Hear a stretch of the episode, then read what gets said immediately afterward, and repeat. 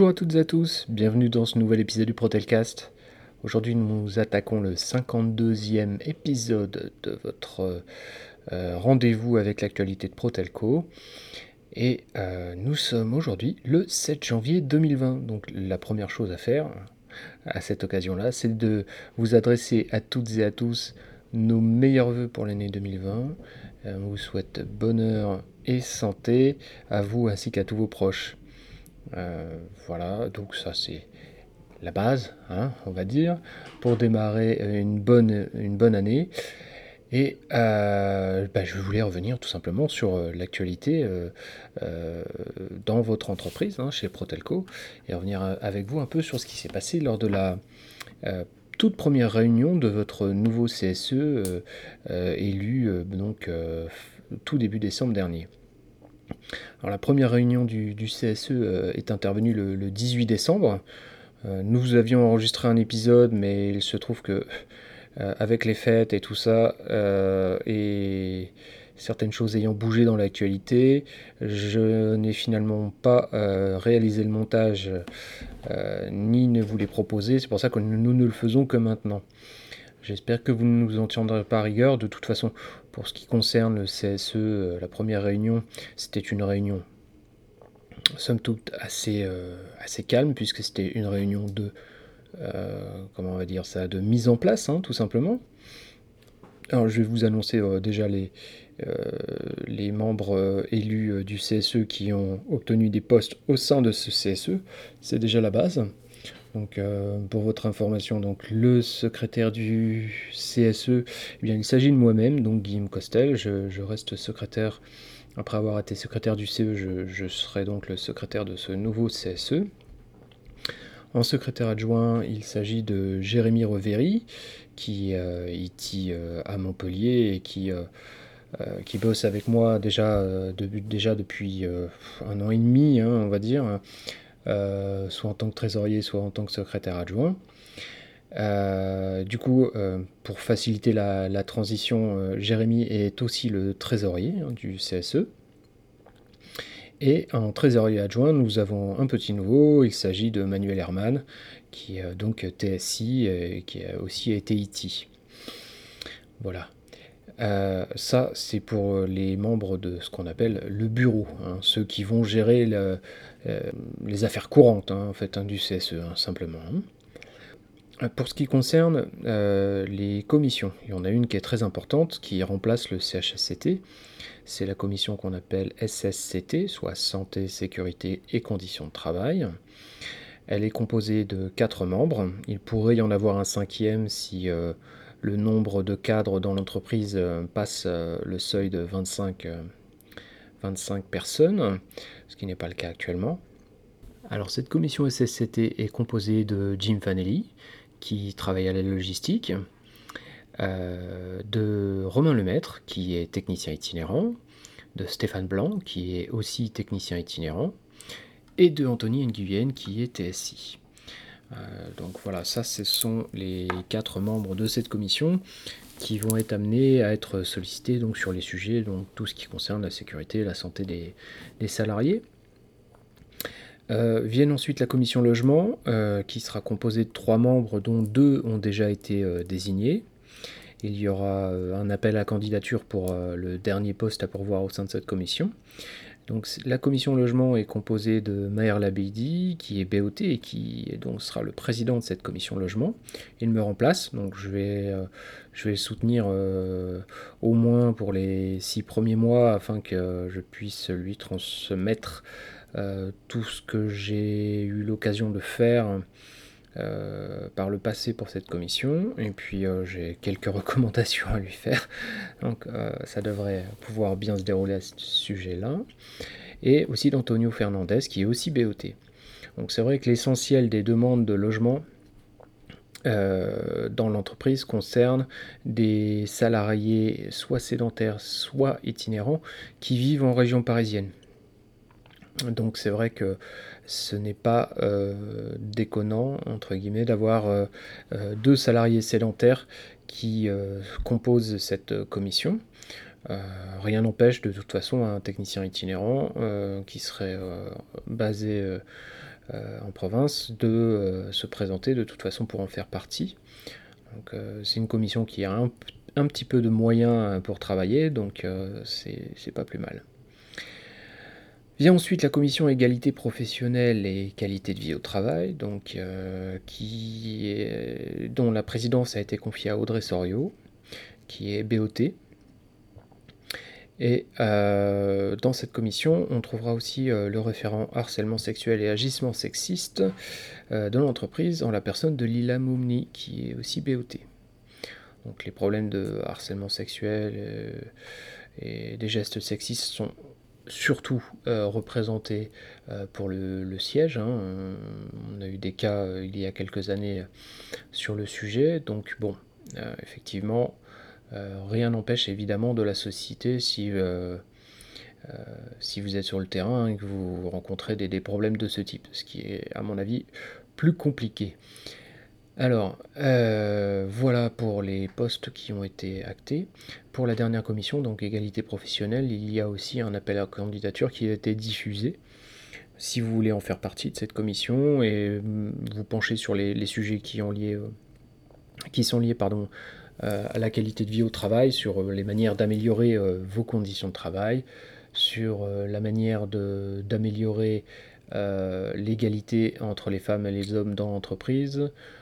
Sur tous ces sujets-là, vous n'hésitez pas, vous pouvez évidemment solliciter la commission ou en faire partie. C'est lors de cette réunion aussi qu'a été acté un transfert de fonds entre euh, les budgets de fonctionnement du ancien CE vers le budget euh, réservé pour les salariés dans le nouveau budget du CSE. Il se trouve que avec euh, le, mandat précédent, moi et les élus CGT, nous avons essayé de, faire le maximum d'économies vraiment sur tous les, sur tous les postes afin de pouvoir euh, transférer justement, on le savait, enfin quand on a su qu'on aurait pu, euh, qu'on pourrait transférer pardon, de l'argent du compte de fonctionnement euh, à la création du CSE, on a évidemment fait cette proposition lors de la dernière réunion CE et on l'a acté euh, lors de cette réunion. Ce qui va nous permettre euh, ces fonds supplémentaires, 80 euh, 000 euros quand même, c'est pas rien. Ça va nous permettre, je l'espère, lors des réunions qui vont venir, de pouvoir améliorer les, les services que le CSE propose aux salariés, notamment sur euh, le, les, places de cinéma, les chèques vacances, les chèques culture, etc. Nous devrions pouvoir être en mesure d'augmenter euh, les prestations. Voilà. Donc ça, euh, c'est... bon, je, tire la couverture vers la CGT, mais effectivement, ça c'est dû à notre travail sur les trois années précédentes et au travail de préparation de la mise en place du CSE qui, nous aura permis euh, de faire cela. pour l'instant, les nouveaux services pour les salariés, ils ne sont pas là, donc on va pas, euh, on va pas, on va pas tout de suite crier victoire. Il faudra encore faire passer par le vote ces propositions. On a une très très courte majorité, mais pour l'instant, le, CSE, lors de cette première réunion et lors de ce qu'on a pu voir euh, récemment semble montrer qu'il y a une envie de bien faire euh, de tout le monde euh, en direction des salariés. Donc ça, ça, change un peu et ça fait plaisir. Voilà. Bon, ça c'est les choses donc, qui ont été vues lors de cette première réunion. à savoir quand même que rapidement devrait être mis sur la table du CSE la géolocalisation. Euh, des véhicules. Donc ça, euh, je l'ai appris parce que ça, a déjà été présenté euh, aux élus du, groupe Iliad et pour une mise en place rapide là, c'est actuellement en cours de déploiement chez eux. Donc bon, malheureusement c'est un sujet qu'on a déjà eu l'occasion de, traiter avec l'employeur lors de, la mise en place des boîtiers Arval dans, les véhicules des techniciens. la géolocalisation n'était pas présente sauf à des moments bien précis c'est-à-dire en cas de choc important sur le véhicule. Ça permettait euh, par exemple de pouvoir signaler un accident très rapidement s'il en était besoin. Bon là, la géolocalisation, j'ai déjà une petite idée de, ce qui risque de nous être présenté. Personnellement, je n'y suis absolument pas favorable, sauf si ça sert un but bien précis, et ça ne semble pas être le cas euh, actuellement. c'est euh, malheureux, mais bon, euh, je pense que le flicage pourra se généraliser si on met en place cette chose. Donc bon, on verra, on verra vraiment le, projet tel qu'il sera présenté chez nous, puisqu'il peut être différent de ce qui a été proposé euh, pour l'US Iliad. Euh, lors de la dernière réunion aussi, on a eu, euh, on a eu droit à une petite présentation de la nouvelle politique de, notre mutuelle concernant les conjoints et les enfants. Donc vous en avez été informé 10 jours, jours avant la fin de l'année, soit 3 jours après nous. Euh, c'est euh, extrêmement regrettable. Euh, j'ai vu qu'il y a eu une bonne communication de, des RH sur le sujet, hein, qui vous ont bien renseigné sur comment réagir si vous deviez inscrire votre conjointe ou vos enfants sur votre mutuelle et faire le nécessaire pour ça. Mais c'est vrai que c'est malheureusement là une décision unilatérale de la mutuelle. Euh, bon. Ça avait été présenté euh, la veille aux, élus de l'US Iliad. Euh, le groupe comme les élus n'ont pas eu leur mot à dire là-dessus. Hein. C'était ça ou une rupture de, contrat hein, clair et net avec notre fournisseur de mutuelle, comme c'est déjà arrivé en, 2000, en 2015, tout début 2015. Voilà, ça aurait été nettement plus grave que plus personne n'ait une mutuelle parce que euh, on aurait refusé, même si on ne le pouvait pas, hein, je vous le dis tout de suite, euh, la sortie euh, des conjoints et des conjointes de, des prestations. Bon, il faut savoir que d'ici un an, il va y avoir un nouvel appel d'offres auprès des, mutuelles pour éventuellement faire une nouvelle mise en concurrence. Mais il faut savoir que les mutuelles ne se battent pas pour nous couvrir, hein, loin de là. Euh, quand on a eu le, dernier appel d'offres, on a pu euh, voir euh, les offres qui avaient été faites par d'autres mutuelles et les tarifs étaient nettement plus élevés que celui que nous avons actuellement avec CPMS. À, à prestations soit équivalentes, soit nettement plus basses. Donc bon. Je voulais terminer par un, petit passage euh, euh, consacré à, la grève des retraites qui est actuellement en cours. Là, ça fait plus d'un mois euh, qu'il y a des appels à la mobilisation, aux grèves, aux manifestations en France concernant la réforme sur les retraites qui est en cours. Et moi, comme les élus CGT, comme la CGT en général, ainsi que tous les syndicats, hormis la CFDT, appellent à un retrait hein, de, cette, euh, de cette réforme telle qu'elle est actuellement. Pourquoi on le demande? Ben, C'est simple. Actuellement, avec le système que nous avons, vous pouvez savoir quand vous pourrez partir en retraite et surtout avec quel montant de retraite vous pourrez partir. Avec le nouveau système qui est en train d'être mis en place, impossible de savoir quand vous pourrez partir, et surtout avec quel montant.